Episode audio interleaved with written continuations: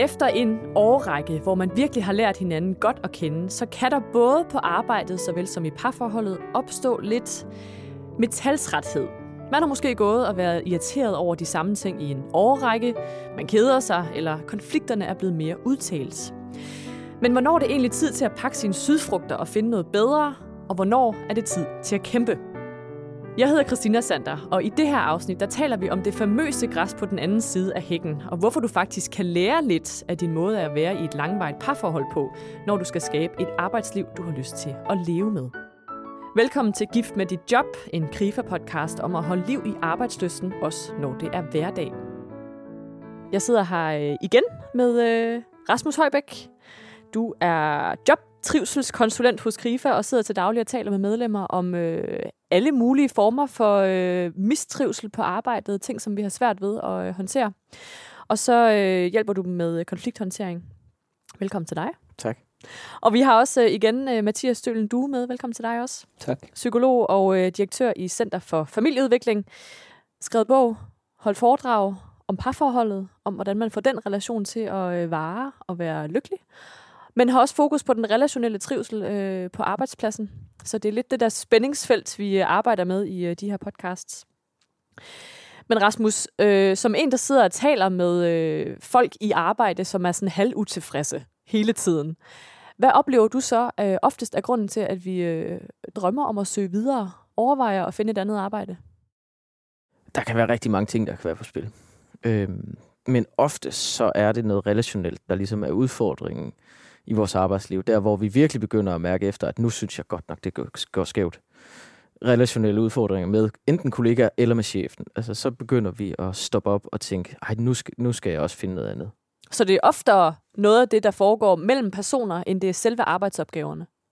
Ja, det, det tænker jeg i hvert fald, at, at det er ofte det, jeg hører, ofte det, jeg snakker med vores medlemmer og vores medarbejdere om. Det er jo, at, at der er noget, som er uden for vores egen rækkevidde. Altså, en, en konflikt med kollegaer, som vi ikke har formået at løse, eller en konflikt med en chef, som vi ikke har formået at løse, som bare ligger der, som vi ikke kan gøre noget ved. Du ved, hvad du har. Du ved ikke, hvad du får. Mathias, det tror jeg gælder både i privatlivet og på arbejdet. Sådan er der rigtig mange, der tænker. Der er en øh, stor grad af usikkerhed forbundet med at skulle søge videre. Øh, hvordan finder man ud af, om det er tid til at, øh, at søge videre? Hvad end det er i parforholdet eller øh, på arbejdet, er der noget, der gør sig gældende begge steder?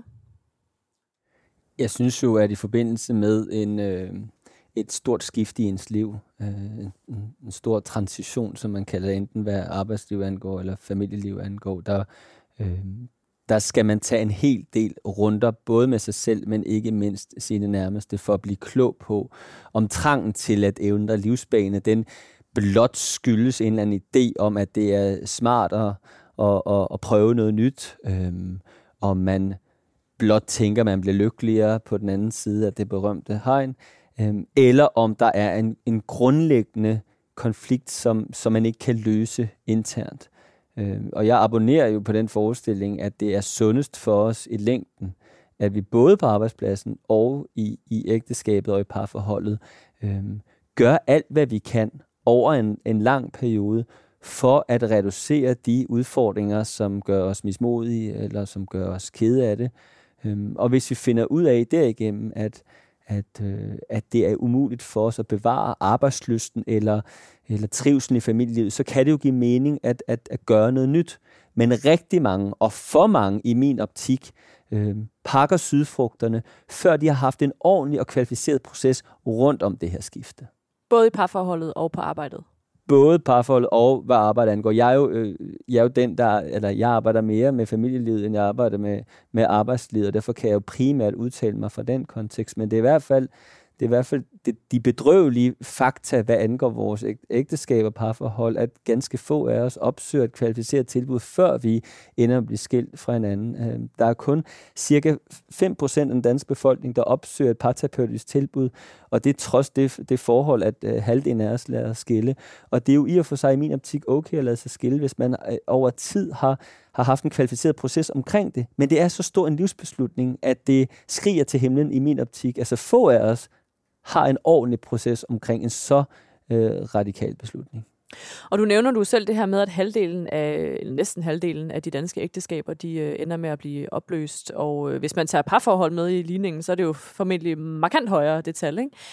Men altså, vi kæmper vel meget mere for vores parforhold, end vi gør for vores arbejde, eller hvad? Det gør vi, og heldigvis for det, fordi der er jo ofte børn indblandet. Jeg synes, man, er, man skal kæmpe mere for børnene, man skal kæmpe for en eller anden kontrakt med en, med en given arbejdsgiver, så heldigvis for det. Øhm, jeg tænker også, at folk kæmper for deres parforhold, deres ægteskaber. Det er i virkeligheden ikke det, jeg udfordrer. Jeg udfordrer det, den præmis, at folk i for lille grad øh, lader sig informere folk, der ved noget om det. Altså i for lille grad opsøger terapeutiske, kvalificerede terapeutiske tilbud. Tilbud, hvor, hvor man kan øh, drage fordel af mennesker, som, som rent faktisk beskæftiger sig professionelt med det her. Altså, de fleste af os opsøger en bankrådgiver, når vi skal lægge vores lån op. Det er sund fornuft, fordi vi taler med nogen, der ved mere om det, end, end vi selv gør. De fleste af os opsøger en tandlæge, hvis vi har ondt i tænderne. Vi tror ikke naivt, at vi selv skal fikse det. Men rigtig mange af os, desværre, tror, at vi skal fikse alt, der har med familieliv selv. Og statistikken viser, at det kan vi ikke nødvendigvis. Hvorfor jeg synes, man skal skabe en mere professionel øh, setting rundt om øh, de familiære udfordringer, så frem de er tilpas store. Og Rasmus, du er jo øh, selv sagt i kontakt med, med folk, som vælger at opsøge nogen, der måske kan, kan hjælpe, eller som ved mere. Men er det alligevel din opfattelse også, at vi mangler at, at opsøge viden, når det handler om øh, konflikter og mistrivsel på arbejdet? Ja, det tænker jeg. Jeg tænker, at vi kan alle sammen blive bedre til både at, at i talesætte de ting, som vi, vi op, oplever som ja, konfliktfyldte, men også omvendt at modtage kritik eller ja, hvad kan man sige, konflikter, hvis det er det, at der er andre, der oplever, at vi selv er, er skyld i noget, som de mistrives ved. Jeg tænker, nu snakker vi jo om det her med, skal man, skal man søge videre og er græsset grønnere på den anden side? Og, og jeg ser det som både, når vi snakker på arbejdspladsen, fordi der er rigtig mange, som jeg oplever, der har mange korte ansættelser, hvor det er en oplevelse af, at det hele tiden bliver ved med at være træls. Samtidig er der også rigtig mange, der er i et arbejde, hvor de mistrives i rigtig, rigtig mange år som ikke får flyttet sig, netop med frygt for, at det måske ikke er grønnere på den anden side. Det er trygt, tror jeg i hvert fald, lige her, hvor jeg sidder nu, for jeg tør ikke flytte mig. Tænk nu, hvis det bliver værre på den anden side. Og der tror jeg også, at vi skal være bedre til at gøre noget, som, som ikke er helt, helt trygt, og prøve at udfordre os selv i at sige, jamen, nu har jeg haft mange korte ansættelser, fordi jeg bare i går så en flygter fra det her, jamen nu kan det godt være, at jeg lige skulle prøve at klemme ballerne sammen, og så blive her og prøve at udfordre nogle af de ting, som jeg kan se, at jeg har haft udfordringer med tidligere igennem alle de her ansættelser. Og prøve at få en lang ansættelse, i hvert fald over længere tid. Samtidig med, at hvis man nu har været et sted i mange år og, og mistrives i mange år det her sted, så sige, okay, nu skal der ske en forandring, fordi det kommer ikke til at ændre sig af sig selv. Så gør noget ved det der, hvor man sidder, eller de steder flytte sig. Men jeg tror, at rigtig mange har svært ved at skille fordi man kan også stille det sådan eksistentielle spørgsmål. Hvad er mistrivsel? Altså, hvornår har jeg det dårligt nok til, at jeg egentlig burde gøre noget, og hvornår er det bare sådan, hmm, du ved, generelt sådan hygge-negativitet, hvor vi brokker os lidt, men jeg har det jo egentlig også meget godt, og Altså, hvordan skiller man? Det kan I måske begge to øh, komme lidt på banen men, men dit spørg- altså, jeg har lyst til at anfægte præmissen med spørgsmål, fordi spørgsmålet bliver meget, jamen, hvornår ved vi, at vi skal skifte? Hvem siger, at vi skal skifte hele tiden? Måske er, er det, vi i højere grad skal tale om, eller opmuntres til at fokusere på, det er, hvornår ved vi, at vi skal tage livtag med det her? Fordi jeg har grundlæggende den tanke, at, at folk skal heller ikke skifte arbejdsplads, fordi det er umuligt at være der. Folk skal skifte arbejdsplads, fordi de har været der i en rum tid. De føler, de har leveret sit. De har været glade for det. De synes også, det har været frustrerende, for sådan er det med arbejdspladsen, sådan er det med parforhold, sådan er det med livet. Men nu har de lyst til at prøve at tage liv til med nogle andre opgaver. Men i stedet for, at vi går, fordi noget er svært, vi flygter, fordi vi ikke evner at være i det svære, så synes jeg, det ville være fantastisk, hvis vi alle sammen oplevede en, en evne og en kvalifikation til at, at, at håndtere det, og så, og så gå fra hinanden, efter vi så at se har håndteret det udfordrende. Men der vil være situationer, hvor at man kan sige, man har kæmpet. Og især når vi, når, når vi snakker arbejdspladsen, så vil vi være ude for i nogle tilfælde, at chefen ikke er til at rykke med. Medarbejderne eller kollegaerne, de er de fangede et mønster af dårlig kultur og negativ stemning. Noget, som virkelig bare gennemsyrer væggene på den arbejdsplads. Og så ja, så kan man vælge at tage udfordringen op og kæmpe for det her. Og det har man måske også gjort de sidste fem år. Og det har mange måske gjort på den her arbejdsplads de sidste fem år. Men hvor lang tid skal man acceptere, at det, det er sådan? Og når du spørger om, hvordan kan man mærke det her? Jamen, det er jo ikke fordi, at vi skal kalde det stress. Men nogle af de symptomer, vi ser ved for eksempel stress, som hovedpine, ondt i maven, øh, tankemøller, dårlig søvn, søvn er jo en af de større, første tegn på, at noget er skævt, hvis vi, hvis vi ikke kan falde i søvn, eller hvis vi vågner i løbet af natten. Jamen, det kan være tegn på, at der er i hvert fald noget i ubalance. Og det er sådan nogle ting, man bliver nødt til at være opmærksom på. Men jeg oplever også rigtig tit, at der er mange, der ender med at få gjort det til normalen. Altså folk, der har gået med hovedpine i et år, og accepteret, at det er sådan, tilværelsen ser ud. Folk, der har haft øh, ja, ondt i maven og dårlig søvn de sidste, de sidste fem år på grund af deres arbejde, og så bare har sagt til sig selv og fået fortalt sig selv, at jamen, det, er bare sådan, det er bare sådan, livet er. Og det er det jo ikke. Altså, så, så bliver man nødt til at gøre noget andet. Og det er der, hvor samtalen og dialogen bliver så afgørende, fordi vi kan alle sammen øh, øh, tænke os ind i alle mulige øh, sådan personlige logikker, og der har vi brug for nogle gange at få kalibreret vores kompas. Øh, altså det, vi er bevidste om, kan vi gøre noget ved. Det, vi ikke er bevidste om, det gør noget ved os. Og vi er nogle gange sådan, sådan en kastebold i tilfældighedens øh, spil, øh, hvor vi bare bliver vi bliver præget af alle mulige tilfældige faktorer, og så vender vi os til, at vi sover dårligt, vender os til at ondt i maven, og det er der, det bliver betydningsfuldt, at vi bliver bevidstgjort. Og bevidstgørelse kommer altså igennem samtale. Det kommer ved, at jeg siger lidt om, hvordan jeg har det, og en god samtalepartner udfordrer mig, og ikke mindst lytter til mig, hvor igennem det bliver, jeg bliver klogere på, at sådan her skal jeg ikke have det. Og hvad, hvad resultatet af løsningen bliver, det er jo ikke givet på forhånd. Det kan være, at løsningen bliver, at vi, jeg kan finde ud af, hvad er den relation, jeg er i derhjemme eller på arbejdspladsen. Det kan også finde ud af, at løsningen bliver en anden. Men det hele starter med bevidstgørelse, og for at bevidstgørelsen skal træde i kraft, så må dialogen etableres. Men jeg tror også, der er rigtig mange mennesker, som egentlig har det ganske udmærket ude på øh, arbejdet, men alligevel overvejer at søge videre, fordi at der er en øh, kulturel idé om, at man øh, skal være i bevægelse hele tiden, og du skal gerne fremad, og hvis ikke du rykker dig ud på arbejdet lige nu, så er du i tilbagegang, du så stille i hvert fald. Eller, mm. Altså hele den her tankegang, hvor ofte støder du på den, Rasmus? Jeg tror mere, det er sådan, du kalder det også kulturelt, det er sådan en samfundstendens, at vi ser, at, at ord som omstillingsparathed og fleksibilitet og effektivitet og acceleration bliver sådan en del af vores hverdag og kulturen det har vi ligesom også accepteret mere eller mindre, at vi, sådan, vi skal hele tiden flytte os, og nogle steder står der også, at jamen, tre år på, på en arbejdsplads, så skal du videre til den næste. Max fem år, så, så er du i hvert fald øh, stagneret der og, og låst fast. Prøv at tænke på, hvis det var sådan med, med parforhold og ægteskaber, ikke? Jamen, sådan er det jo Efter næsten. tre år, så, så skal du videre. Jamen, sådan er du næsten blevet. Altså, øh, Anthony Giddens, den engelske sociolog, præsenterede allerede tilbage i 90'erne begrebet det rene forhold. Det rene forhold er defineret ved, at vi kun er i det, så længe vi synes, det giver os noget. Så længe det er sjovt, hvis vi skal karikere det lidt.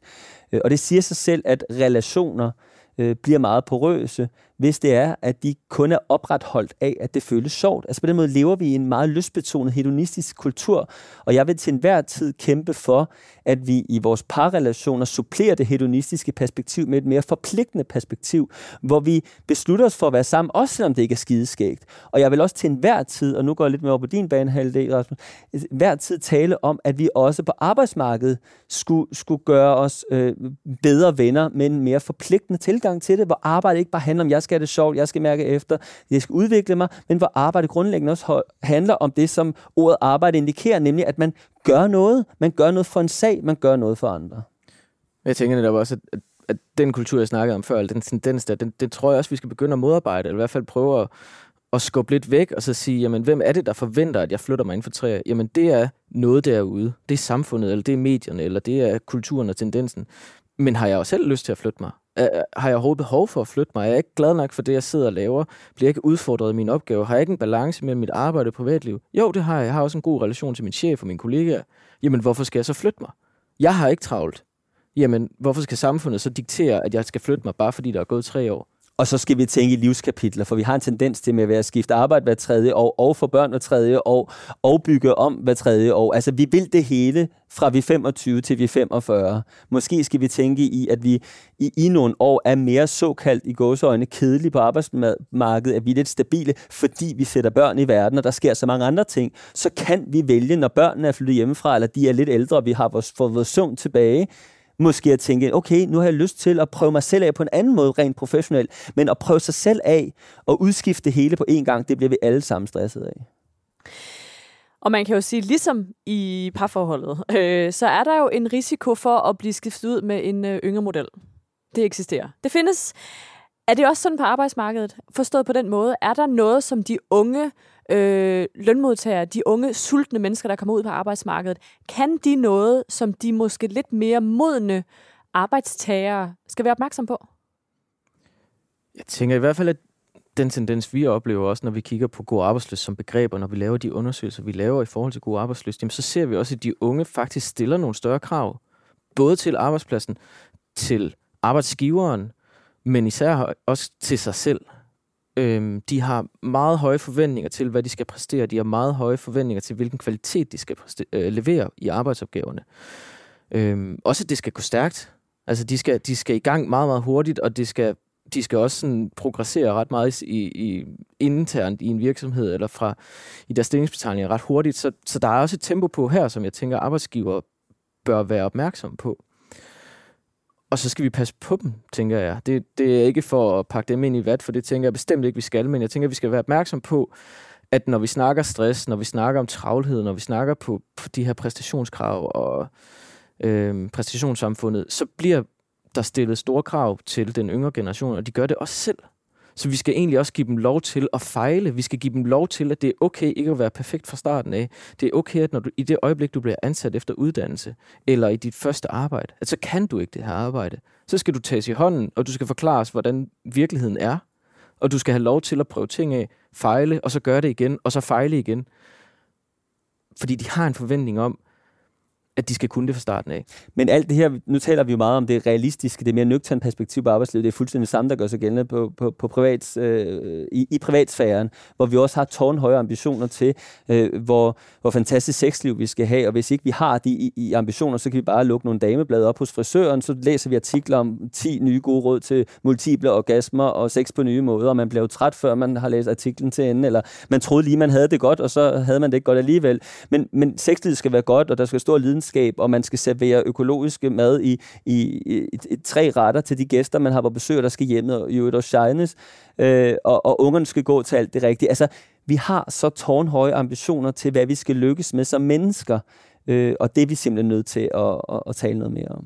Ja, fordi det sad jeg også og tænkte på. Vi, vi talte om, øh, om, om mine øh, Tinder-eventyr i et uh, tidligere afsnit. Lad os høre mere om det. Jamen, nej, det har jeg ikke så meget mere at tilføje. Men... du har to psykologer i rummet, så jeg... det kunne jeg måske godt udnytte bedre. Nej, jeg tænkte mere på den her checkliste som øh, jeg, og jeg ved rigtig mange andre på datingmarkedet har, øh, når man søger en partner, skal have en vis højde, skal have det her, det job, øh, skal bo der, der, skal tage den her indkomst, skal have en bil, skal helst ikke have nogle børn endnu, og skal gerne vil have børn i fremtiden. øh, må helst ikke, øh, du ved, de der, du, der er så mange krav. Og det gælder for mange også øh, på arbejdet. Der er rigtig mange ting, der skal gå op, før vi føler, at vi er havnet det rigtige sted. Stiller vi generelt for høje krav, eller rettere har vi for høje forventninger? Altså nu får jeg lyst til at citere en amerikansk præsident, og det er desværre ikke den, den nuværende, men den gode gamle John F. Kennedy, der sagde, spørg ikke, hvad dit land kan gøre for dig, men hvad du kan gøre for dit land. Og deri ligger der noget, som, som måske er mere aktuelt nu end nogensinde, nemlig en, en tanke om, at vi skal holde op med at være så optaget af, hvad andre kan give os, og i stedet for at begynde at spekulere i, hvad, hvad det vi selv kan bidrage med. Og det er virkelig en kerne til øh, at forstå en god parrelation. Det var det, jeg skrev min bog ud fra, den præmis, at vi skal spørge os selv, hvordan vi kan bidrage til trivsel hos den anden. Og det er grundlæggende også en præmis, jeg tænker, det kan du sige noget mere klogt om, men en, en præmis, der, der er væsentlig i arbejdslivet, at vi holder op med at hele tiden være optaget hvordan jeg kan komme på, på nye kurser, og jeg kan få mere i løn. Det er fint nok også at have det en mente, men vi, parallelt med det skal vi øve os i at minde hinanden om, at, at, at vi har det her blik på arbejdslivet, der hedder, hvad er det, jeg kan bidrage med for, for at, at, at bidrage til arbejdspladsen?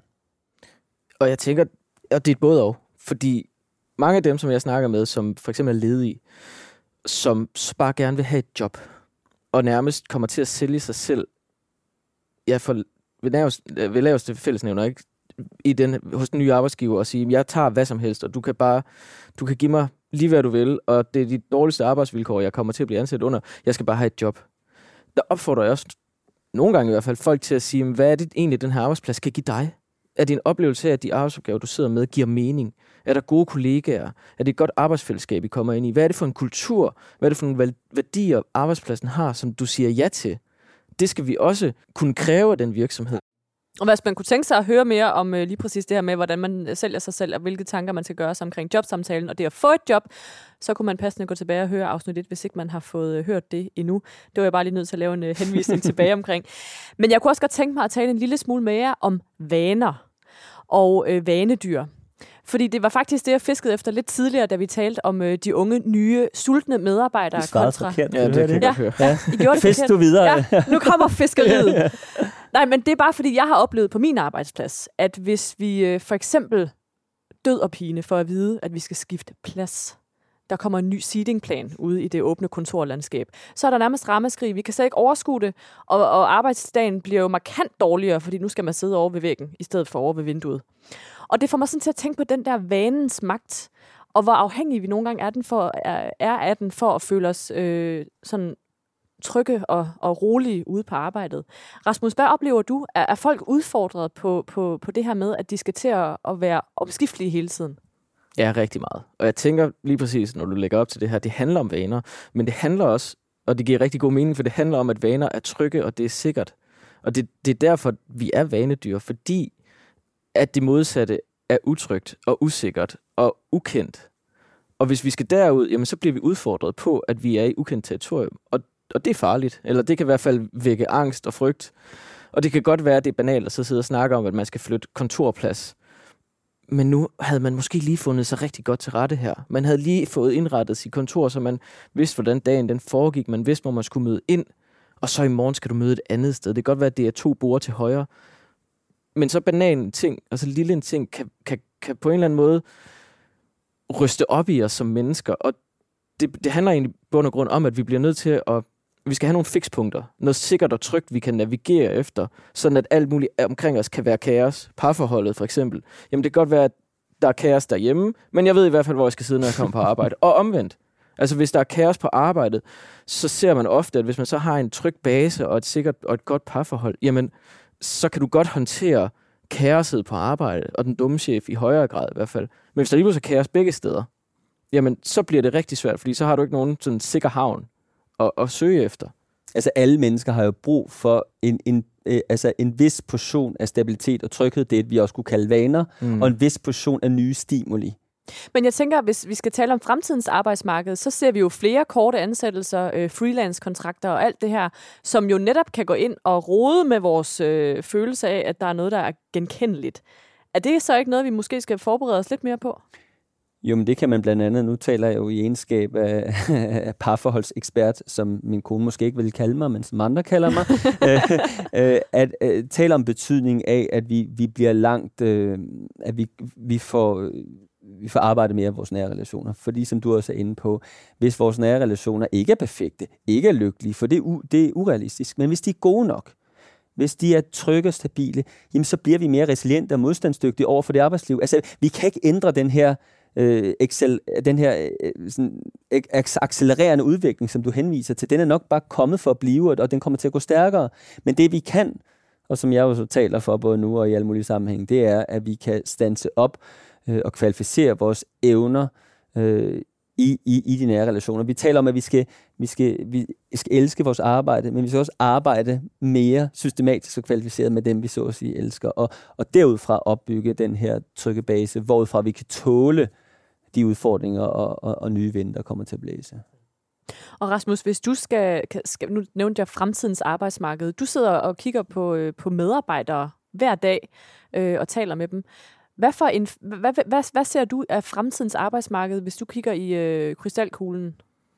Uh, det er jeg spændt på at høre. Ja, ja, ja. det er jo sjældent, at jeg, jeg, jeg taler om mig selv som ekspert, vil jeg sige. Men altså, jeg tror, du har ret i det her med, at arbejdsmarkedet kommer til at forandre sig. Det kommer til at forandre sig sådan, at vi ser flere atypiske ansættelser. Vi kommer til at se flere vikarjobs. Vi kommer til at se øh, områder af arbejdsmarkedet blive nedlagt eller omjusteret eller påvirket i så høj en grad, at vi bliver nødt til at, at gøre noget nyt. Altså man snakker om transportbranchen som ja, under en eller anden form for øh, i fare for at blive nedlagt, fordi at lige om lidt har vi selvkørende biler, og så er den del, som vi vil sige var den største del af arbejdsmarkedet, nemlig transportbranchen, jamen, de skal finde et nyt job. Og hvor skal de gå hen? Jamen, dem skal vi jo skabe job til. Og vi snakker om disruption. Vi har et disruption show, disruptionsråd og et, øh, en moderniseringsstyrelse, som godt nok er blevet nedlagt. Men alle de her ting, som vi hele tiden som skubber til den stabilitet og tryghed, som du snakker om her, som, som giver os noget vane og noget, noget, noget stabilitet, jamen det er under forandring. Og så er det jo meget nærliggende her til sidst, Mathias, så, så spørger om, når vi oplever korte ansættelser, flere vikarstillinger, flere freelance-kontrakter, det hele det bliver mere brudt op.